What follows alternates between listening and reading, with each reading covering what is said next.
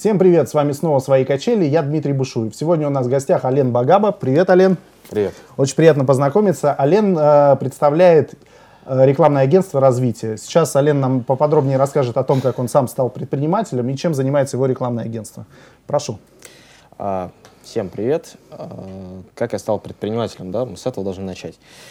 Это было в 2009 году.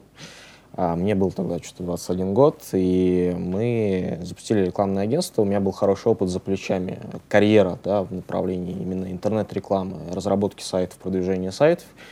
И вот благодаря этому мы с партнером, собственно, запустили собственное агентство. Да. Чем занимаемся сейчас? Сейчас это формат рекламного агентства полного цикла. Есть три ключевых компетенций, три направления. Во-первых, это интернет-маркетинг, с этого мы начинали, и у нас достаточно сильные штатные специалисты в направлении разработки продающих сайтов, продвижения в поиске, комплексных рекламных кампаний в интернете. Плюс добавилось направление, где-то через год-полтора стали обращаться по офлайну, как раз-таки действующие клиенты, рекламное сопровождение в офлайн, плюс рекламные стратегии, то есть мы вот вышли, да, за пределы онлайна, стали делать комплексные истории. И третье направление — это брендинг. И вот начиналось все это просто с айдентики, там, с нейминга, разработка названий, логотип, фирменный стиль, брендбук.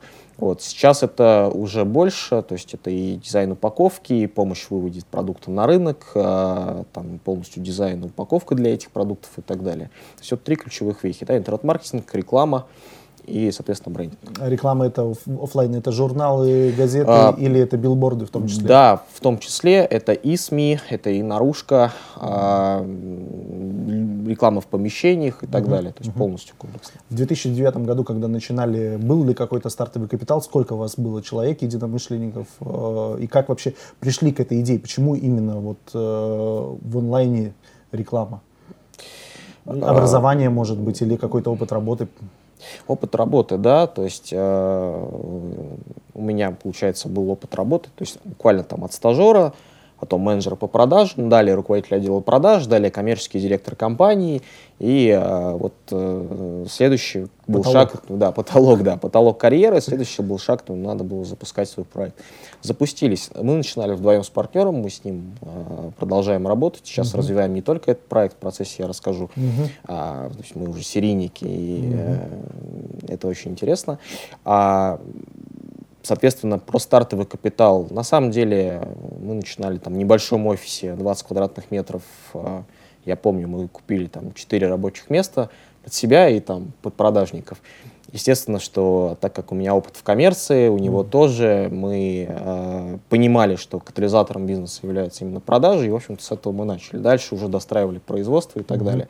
Это, кстати, очень отличается от подхода многих наших коллег по рынку, которые, многие из которых это представители именно производственной части, это дизайнеры, там, программисты и так далее. То есть вот что мы точно понимали, что мы точно умели, и за счет чего мы, собственно, смогли вырасти в итоге из 2 человек до сегодняшних 18 штатных сотрудников, не считая удаленщиков, это работа с клиентом на всех этапах. То есть предпродажа, продажа и постпродажный аккаунтинг. И вот благодаря этому, собственно, удалось развиться и достаточно успешно со многими клиентами больше 5 лет работаем, поэтому... Ясно. Интересно. Вот тот момент перехода от наемного работника к собственнику бизнеса, он был кардинально резким, то есть ты закончил работать на дядю, да, как люди говорят, и сразу с головой в омут окунулся и стал предпринимателем, или все-таки был какой-то период подготовки до того, как вы открыли юрлицо свое?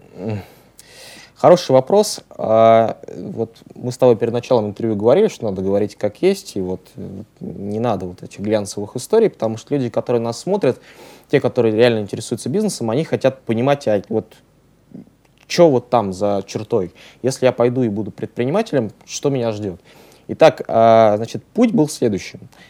Мы открыли компанию в августе 2009 года. Уволился я, соответственно, с работы в ноябре 2008. Это был разгар кризиса. И, в общем-то, вот основные компетенции, получается, были в этой сфере, но мы решили, что нет. Мы пойдем делать другое, там, с другими ребятами, да. Мы будем торговать строительными материалами, отделочными материалами, и почему-то через интернет. И, в общем-то, как бы Тогда не было возможности работать без закупки товара, тогда не было возможности каких-то гибких схем, надо было закупаться. Мы это, конечно, все не понимали, мы думали, что раз мы разбираемся в том, что такое сайты и их продвижение, у нас все пойдет. Ничего не пошло. Вот. Более того, мы занимались вот просто фигней, если взять нашу структуру рабочего дня, и, естественно, оглядываясь потом, я понимал, что чему вообще... Причем мы реально надеялись на успех.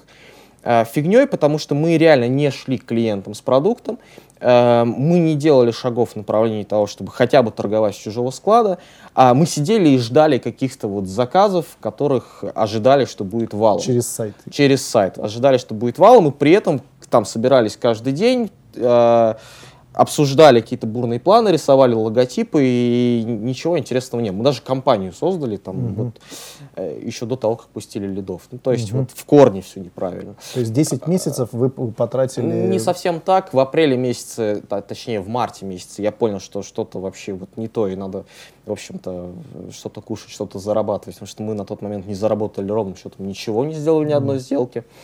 А дальше, получается, был такой...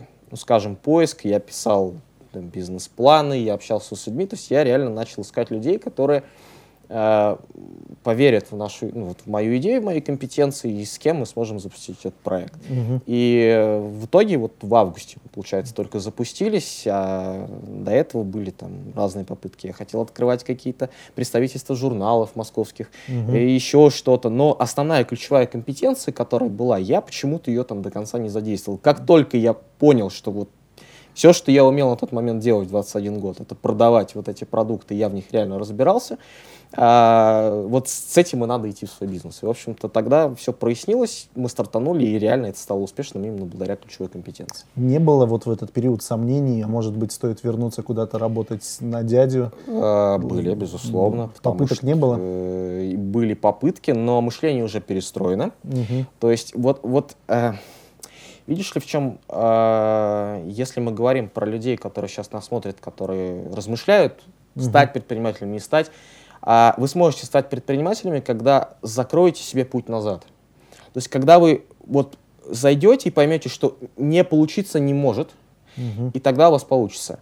А когда у тебя есть отступные, там, мне помогут родители, я там устроюсь опять на работу обратно, все будет классно. Вы сразу же себе, получается, ставите такие некие барьеры, и, в общем-то, потом в этот комфорт возвращаетесь. Так нельзя. То есть ты уже довел ситуацию до определенного, скажем так, абсурда, до безвыходной ситуации, и после этого у тебя в августе выстрелило все, и получилось. Можно сказать, что так. Ясно. И когда вы начали, ты уже сказал, что вложения были минимальные, понятно, почему они были минимальные, потому что денег не было. Как быстро у вас состоялась уже в этом бизнесе первая сделка, какие были объемы и какие эмоции ты испытал от этого? Первая сделка была на следующий день после того, как мы заехали. Если интересно, могу рассказать историю. На самом деле, если вы только что начали бизнес, и у вас реально есть представление, что клиенты сами каким-то образом вас найдут, придут, даже если вы пустите трафик, пойдут там бешеное количество якобы лидов, и вуаля, вы успешный бизнесмен. Нет, это так не работает. Работает следующим образом. Вы берете и начинаете двигать свой продукт. Значит, мы, получается, позвонили компании, которая устанавливала моему партнеру окна или лоджию, позвонили им, поняли, что у них нет сайта, предложили встретиться, на следующий день продали сайт. Вуаля. Ничего не ждали. При этом собственного сайта у нас не было. Первая сделка была 15 000 рублей. Мы были безумно рады, потому что это... Первые свои, собственные деньги, верно. Собственного сайта на тот момент не было, портфолио сформированного не было. Мы начинали просто с чистого листа, с полного нуля. Мы, наши контакты наших знакомых, желтые страницы и весь мир, и нам нужно запускаться. Ясно. И в какой момент ты почувствовал, что деньги, которые зарабатывает ваше агентство, уже те, на которые можно жить? Потому что на 15 тысяч понятно, что не прожить, и нужно еще заплатить людям со стороны, которых вы привлекали, наверняка фрилансеров, для изготовления сайта. В какой момент с августа того года вы вышли на... В декабре. Стабильный доход. На стабильный доход, на самом деле, на стабильно растущий доход мы вышли буквально там, получается, с первого месяца, он постепенно рос. И у нас был такой некий бизнес-план, некий прогноз, да, вот план по оборотам и по прибыли, к которому мы шли и стремились. И потом, через 4 месяца, я понял, что вот мой план на 4 месяца, наш план на 4 месяца, он реально вот таким и был. Мы реально его выполнили. Вот, и это очень здорово. А потом, получается, пошли сотрудники. Вот, ну, как потом? Буквально там с месяца второго пошли сотрудники. И в декабре нас было уже 6 человек. А сейчас сколько у вас? 18. Это вот в рамках именно рекламного агентства. Да. Ясно. И какие были мысли в тот момент по масштабированию? Вы уже думали о том, как вы будете расти? Планирование было вот этого роста? Или вы действовали по ситуации? Потому что по-разному действуют предприниматели. Кто-то раздувает свой штат для того, чтобы якобы привлекать больше заказов, а кто-то, наоборот, привлекает больше заказов и по заказам раздувает штат. Какая у вас была тактика? На тот момент у нас вся производственная часть была на аутсорсе. Мы занимались только продажами и уперлись, получается, да, вот надо было продавать. Все рабочие места в офисе, которые были, они были под продажников. То есть вот декабрь месяц 6 продажников. Мы, естественно, хотели расти. Для этого были амбиции. Мы, получается, в феврале 2010 года мы переехали в офис большего размера и расширили отдел продаж, опять же. Но уже подтянули часть производства в штат сразу, вот в этот увеличивающийся офис. То есть это те фрилансеры, с которыми вы работали, вы их просто посадили в штат? Да, да. И дальше уже стали на постоянной основе сотрудничать, строить команду и так далее. Ясно. Сейчас уже штат приблизительно равный, количество технарей и продавцов. Да. Ясно, хорошо. Как, я так понимаю, что ты масштабировался сам лично, как предприниматель, какие-то еще новые направления развивал? У нас вот администратор Павел звонил на телефон, который нам предоставили, твой сначала, и попал там, нажмите кнопку 1, если то, кнопку 2, если то, кнопку 3, если то. Расскажи, пожалуйста, как ты пришел к идее того, что можно развиваться не только в рамках рекламного агентства, но и идти в какие-то другие ниши. В какой момент произошло вот это? Инициация этих вещей? Ну, скажем, ну, смотри, я считаю, что если вот ты выбрал заниматься бизнесом, то даже у тебя должна быть идентификация предпринимателя. Я вот не понимаю людей, которые себя идентифицируют как вот я строитель, или я там прораб, или я вот, не знаю, там, ремонтирую хорошо там айфоны, там, у кого какой бизнес. Я очень до этого себя идентифицировал как интернет-маркетолог. Ну вот, собственно, я выбрал эту стезю, я работаю, все классно. Но потом ты понимаешь, что на интернет-маркетинг как таковой у тебя времени-то уже, по сути-то, и нет. Потому что у тебя есть процессы, тебе нужно строить команду, тебе нужно строить аккаунтинг, продажи, все это описывать, ставить ключевых людей и так далее. Ты уже, по сути, функционал и уже предприниматель. И раз уж все так, тогда тебе нужно заниматься тем, чем должен заниматься предприниматель-собственник. И как только ты этим, ну, скажем, ты выстроил систему, что тебе делать дальше? И тут по опыту моих знакомых есть всего 2 пути. Первый путь начинаешь заниматься фигней и, не дай бог, становишься дауншифтером. Да? То есть ты вроде выстроил, оно как-то работает, тебе в офисе скучно, а играть тебе не хочется. Продавать тебе тоже уже самому лень, потому что это делают сотрудники. А дауншифтинг вроде как прикольно, но это тупиковый путь. Абсолютно. Вот это просто вообще не надо, ребята. Если вы сейчас где-то меня с ГУА смотрите, и у вас якобы есть там команда из нескольких человек, и они генерят деньги, собирайте шмотки, приезжайте обратно в Россию и зарабатывайте деньги. Реальные деньги, да. Не надо думать, что так будет всегда. Кстати, кризис очень многих обломал, да, потому, да. Когда валюта выросла. Сейчас была шутка, что если у вас есть бунгало на Бали, сдавайте его, приезжайте сюда жить обратно, на деньги, которые будут вам платить доллары. Хорошая шутка. Так вот, путь был абсолютно естественным. То есть, когда мы поняли, что ну, реального функционала, вот прям каждодневного, его становится все меньше и меньше, чем надо заниматься? Надо делать дочерние проекты. Вот первый наш проект, получается, был уже буквально там осень 2010 года. Мы запустили свой интернет-магазин, секс-шоп. Там мы решили поиграть в то, что кто больше денег заплатит за сайт, кто сделает круче, но был очень интересный опыт. Кстати, с помощью этого опыта вот, мы потом стали еще консультировать по электронной коммерции, вот прям потому что сами все эти шишки набили. То есть мы вроде как в маркетинге хорошо разбираемся, а в орг-части вообще очень плохо. Но опыт помог понять, что можно еще заниматься двумя проектами одновременно. Дальше были еще попытки. Ну и, в общем-то, сейчас, получается, у нас есть там свои, собственно, интернет-магазины, их уже несколько. Есть, с 2012 года мы качаем вот направление как раз-таки консалтинговое, где мы помогаем владельцам интернет-магазинов зарабатывать больше. Мы реально рассказываем о своих ошибках и систематизировали свой опыт, плюс там докрутили что-то, реально сделали интересную программу обучения. И, соответственно, у нас еще есть направление такое, ну, достаточно новое, но сейчас очень перспективное, по масштабированию бизнеса, по упаковке франшиз. Угу. Вот, это вот сейчас на данный момент все имеющиеся проекты. Какая степень вовлечения в каждый из проектов на сегодняшний день? В каждом проекте я занимаюсь только маркетингом и продажами. Продажи — это на уровне ключевых клиентов, на уровне, где я сам двигаю свой продукт, всегда о нем рассказываю при каждой коммуникации, где бы я ни был. Маркетинг — это, соответственно, все, что касается упаковки, все, что касается там рекламных маркетинговых материалов, позиционирования, стратегий, сбор команды под это все и контроля реализации всей этой истории. Ну и, естественно, что нужно заниматься командой, то есть с точки зрения ее расширения, подбора качественных людей, это всегда нон-стоп происходит, ну и построением процессов и их автоматизации. Но это для меня, скажем, оно вторично, потому что вот этот функционал больше забирает на себя партнеры. У нас сейчас в каждом из проектов есть партнеры, ключевые люди, которые занимаются непосредственно операционкой, оперативным управлением. Ясно. А насколько пересекаются клиенты из каждого из направлений?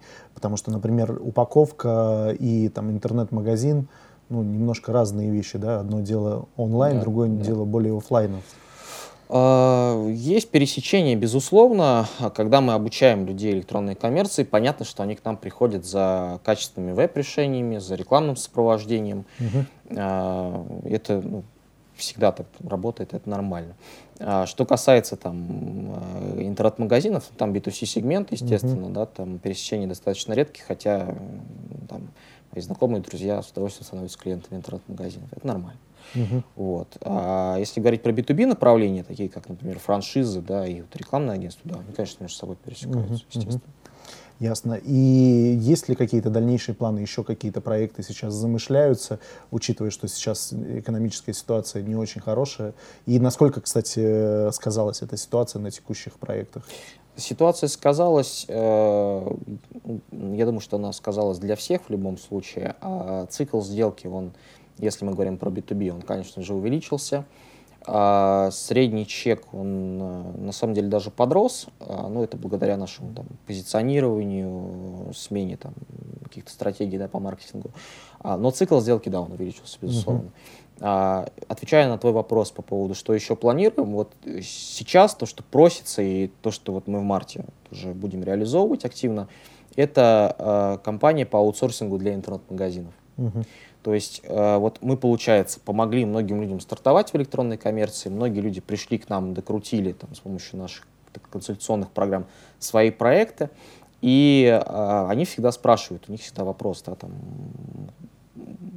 пункт выдачи какой выбрать, курьерскую службу, а вот есть ли люди, которые могут заняться, на которых можно делегировать обслуживание клиентов, то есть банально прием звонков, там, обработку заказов, и оно вот само просится сейчас. То есть если просится, то надо делать. То есть есть набор некоторых подводных камней работы интернет-магазина, и, соответственно, вы на себя берете организацию процессов, или же вы полностью берете исполнение этих процессов на себя? Очень хороший вопрос. Вот в рамках, получается, проекта «Школа интернет-магазинов», это вот наш обучающий проект, у нас появилась, помимо тренингов, потом появилась услуга, когда люди стали приходить и говорить: слушайте, вот мне лень реально по вашим программам заниматься, у меня есть деньги, я хочу реализовать интернет-магазин, но давайте вы оргчасть сделаете за меня. Ну, то есть вы реально там поможете подобрать качественный ассортимент, поможете определиться вообще с вектором, какой товар берем, найдете сами мне поставщиков, со всеми договоритесь, организуйте логистику, сделаете сайт, настроите рекламные кампании. Такой некий комплексный продукт. Под ключ. Под ключ, да. Мы так его и назвали тогда,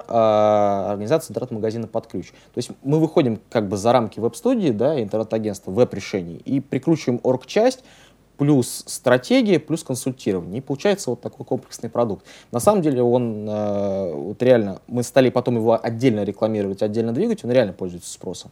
Так вот, как раз-таки люди, которые приходили под ключ, они потом все-таки хотят делегировать еще и оргчасть дальнейшую, это обслуживание клиентов, там склады какие-то, да, там где товар хранить, где его выдавать, откуда его доставлять и так далее. И вот мы как раз-таки вот для этих клиентов в первую очередь сейчас таки запускаем этот проект, дальше уже будем двигать на холодный рынок. А вот эти люди-клиенты, это люди, которые только этими владеют активами в виде интернет-магазина, или это люди, которые еще какими-то проектами занимаются? Кто вообще аудитория, кто ваши клиенты? Ты знаешь, по-разному. Есть вот два направления. Когда меня спрашивают, для кого это, первое — это физические лица, все-таки физические лица, которые решили запустить свой бизнес в интернете, но сделать это нормально. Не на коленке, не там по книжкам, например, взять и нормально сделать. С анализом рынка, там, с стратегией и с дальнейшим сопровождением. У нас вот после того, как мы проект сделали, у нас 6 месяцев еще дальше идет консультирование, поддержка, ответы на вопросы, помощь там, и так далее. Это очень удобно. Это первое направление. Второе направление, мы помогаем действующим бизнесам, которые товарные бизнесы, да, розничные. Вот есть розничная точка. Она раньше приносила деньги, хорошо, сейчас грянул кризис. Вау, стало понятно, что надо интернет перекручивать. Как это делать, опять же, правильно, не ясно. Веб-студии предлагают только веб-решения. Мы за рамки веб-решений вышли, соответственно, вот комплексный продукт тоже подходит. Вот такие два типа клиентов. Сколько приблизительно у вас клиентов, клиентская база, и как она, вот динамика, какова роста базы?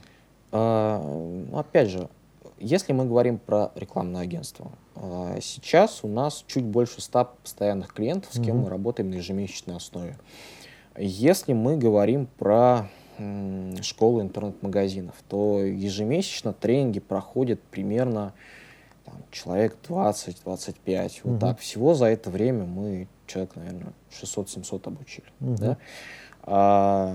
Часть из них, соответственно, вот в дальнейшем заказывают интернет-бизнес под ключ, либо там люди со стороны приходят, заказывают. В интернет-магазинах там тоже зависит от ниши. Что вот мы недавно проект запустили, там уборочная техника, клининговое оборудование, такая глобальная ниша.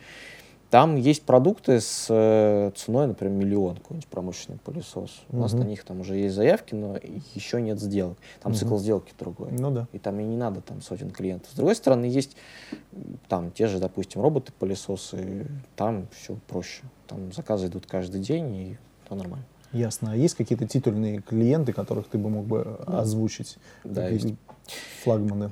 Флагманы. Мы работаем с всероссийски известной компанией «Деловые линии», с Мегафоном, с Holiday Inn. Это по рекламе или по каким-то? По рекламе. В первую очередь, да, если мы говорим про крупных значимых клиентов, то это по рекламе.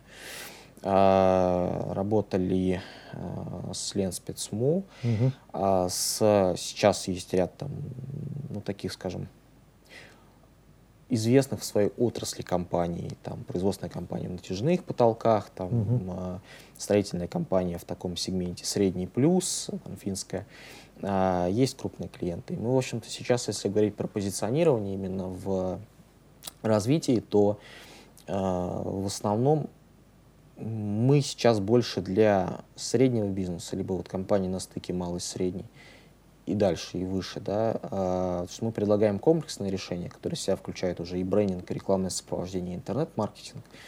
И вот получается, скажем, более бюджетные решения для более маленьких компаний, они уже отходят на второй план. Вот. Поэтому крупных клиентов, ну и в переговорах сейчас больше, да, и мы сами активно идем к ним, делаем семинары для них, там, переговоры инициируем, в общем, двигаемся в этом направлении. Ясно.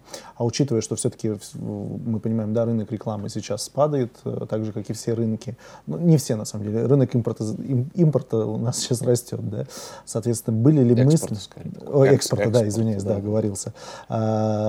Были ли мысли, учитывая, что наверняка какие-то средства есть уже, какой-то основной капитал, взять часть средств и для подстраховки инвестироваться куда-то, вот совсем в отвлеченные от основной деятельности бизнесы? Были ли попытки, может быть, приобретения каких-то бизнесов сейчас? Ну, кроме интернет-магазинов мы сейчас ничего не покупаем. Вот. В производство идти мы пока не идем. А экспортом тоже не занимаемся. Я поясню. Значит, у нас есть вот смотри, есть ключевые компетенции, да? И я думаю, что надо все-таки двигаться вокруг этих ключевых компетенций. Можно, конечно, заходить и туда, и сюда, и покупать и это. Все это очень здорово, и там можно все инвестировать прекрасно. Вопрос, что дальше с этими проектами происходит, как дальше их развивать. И вопрос, насколько это интересно. Вот. Мне интересно заниматься, чем я занимаюсь. Я, получается, занимаюсь маркетингом, позиционированием, продажами во всех наших проектах. И при этом они все достаточно гармонично между собой связаны. Вот если ты, вот как вот одно в другое выходило. Здорово. Кстати, по упаковке франшиз родилось из того, что мы решили сделать франшизу для основного проекта. Реально ее сделали, поняли, что мы умеем, поняли, что можем предлагать это своим клиентам в рекламном агентстве, и очень здорово, вуаля, там надо делать. То есть вы сами через франшизу уже масштабировались? Мы франшизу уже создали, а у нас сейчас есть лиды на франшизу, и, скорее всего, там весной уже будут первые франшизи. А регион? Я так понимаю, что это не внутри Петербурга в любом случае? Нет, это не Питер однозначно, это регионы, там сейчас в переговорах Нижний Новгород, Саратов, Ижевск, еще ряд других городов. Рассчитываете, что в этом году у вас получится выстрелить франшиза? Конечно, почему нет? Здорово. Есть ли какие-то прям конкуренты на рынке? Насколько конкурентен для вас рынок, учитывая, что у вас цикл немножко такой... Я сам занимаюсь комплексными поставками, я понимаю, что у меня есть множество местечковых, скажем так, конкурентов, которые в узкой специализации работают. Вот у вас тоже довольно широкий спектр услуг. Насколько вы чувствуете конкурентность рынка в таких условиях, когда вы можете больше, чем основная часть конкурентов? Ты знаешь, честно, особо даже не задумываемся. Да, есть, мы пересекаемся с конкурентами там, в тендерах, в каких-то в переговорах, понимаем, что заказчик выбирает. Ой, это здорово. Но так прям, чтобы замерять, насколько это конкурентно, я по-прежнему уверен, что там конкуренции в ее настоящем значении в России все-таки до сих пор нет. Да, есть такая некая иллюзия большого количества игроков на каких-то конкретных рынках, но все это легко решается с помощью докрутки своего продукта и сильного торгового предложения, б, хорошей упаковки и позиционирования, и с, это наличие кейсов и результатов уже у других клиентов в твоем прошлом. И это все помогает стабильно продавать, вести успешные переговоры и дальше развиваться. Даже думать как-то о конкурентах. Интересно. Ясно. Спасибо большое за полные ответы. В конце у нас по традиции есть такой, скажем так, что-то вроде рубрики. Мы желаем нашим зрителям какие-то правильные даем советы относительно того, как стоит действовать. Ты уже сделал акцент на том, что нужно работать в зоне своей компетенции. Да. Какие еще ценные советы ты хочешь дать ребятам, которые, может быть, тоже пытаются быть предпринимателями или хотят ими стать, или уже являются довольно успешными? Наш опыт у каждого по-своему ценен, исходя из своего опыта. Хорошо. Стараюсь сформулировать. Первое, нужно, если вы думаете, начинать, не начинать, однозначно надо начинать. Если у вас есть внутренний этот импульс, однозначно надо делать. Если он есть. Если вам просто рассказывают, что бизнес это классно, это легко, это проще, чем работать на так называемого дядю, это модно и так далее, ребят, не верьте, потому что это реально тяжелее. Но если вам хочется, вам интересно, делайте. Это первое. Второе, если вы уже занялись бизнесом и пошли первые ошибки, первые тупники, вам для начала надо сконцентрироваться на задаче продаж. Вам нужно упереться в деньги. И дальше, когда вы уперлись в деньги и получили результат именно в объеме продаж в прибыли, оргчасть, она добавляется. То есть вы наладите производство, вы найдете подрядчиков, вы найдете сотрудников. Все это будет. Но в компанию должны приходить деньги. Если вы сидите и занимаетесь настройкой мифических каких-то будущих процессов, а денег нет, ребята, вы закроетесь через полгода, не дай бог, конечно, но и потом будете всем рассказывать в барах по пятницам, что бизнес это не работает, и это очень сложно. Надо начинать с продаж. И если вы уже продаете, и вам кажется, что вы уперлись в потолок в своем бизнесе, то вам нужно срочно выходить из операционного бизнес-процесса и заниматься командой. То есть выходить как бы из бизнеса и быть над ним. Мне очень нравится позиция следующая. Быть консультантом в собственном же бизнесе. Это очень круто, потому что ты как бы строишь команду, с одной стороны, с другой стороны, ты понимаешь, что ты не поглощен всей этой рутинкой. И это позволяет тебе освободить вот ресурсы и пространство на то, чтобы заниматься более крупными контрактами, ключевыми клиентами и как раз-таки выстраивать еще дочерние направления. Вот это интересно. Ну и плюс масштабированием заниматься в регионе. И сейчас, по-моему, самое милое дело этим заниматься. Ясно. Спасибо большое. Сегодня у нас был в гостях Ален Багабо. Спасибо. Вы, ребята, смотрите наш канал, ставьте лайки, делайте репосты и рассказывайте о нас друзьям. Всем пока. Счастливо.